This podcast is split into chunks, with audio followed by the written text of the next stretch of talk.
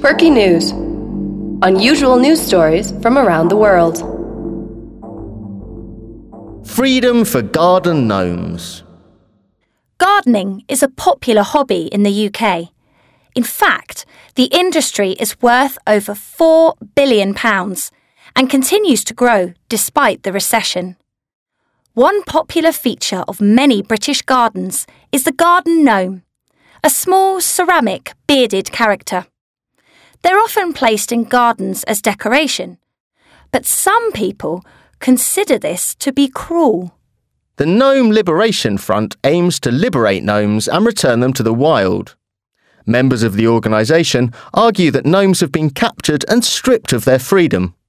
After liberating them from their life of miserable solitude, gnomes are often repainted so they can't be identified. The very first gnome liberation organisation was Le Front pour la Libération des Nains de Jardin, FLNJ, which was formed in France in 1997.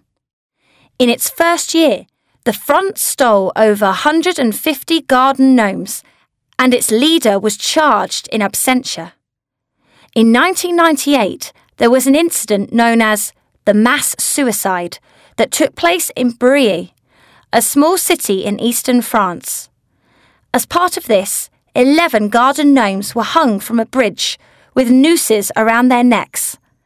A nearby note stated, When you read these few words, we will no longer be part of your selfish world, where we serve merely as pretty decorations.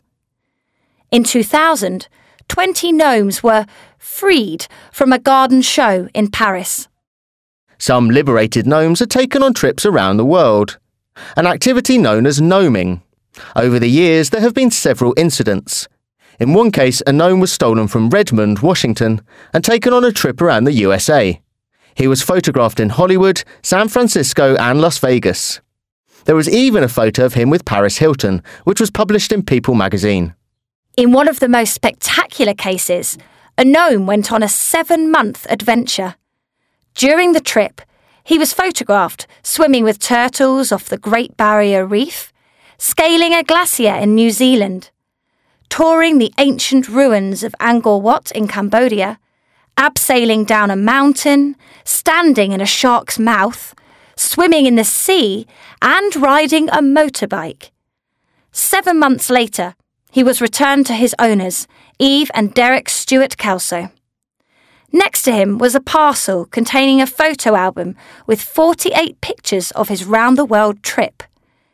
In an interview with the press, Mrs. Stewart Kelso said, Murphy was quite badly damaged and his feet were missing. But that's no real surprise, given the fact that he was sent abseiling down a mountain. Power to the gnomes.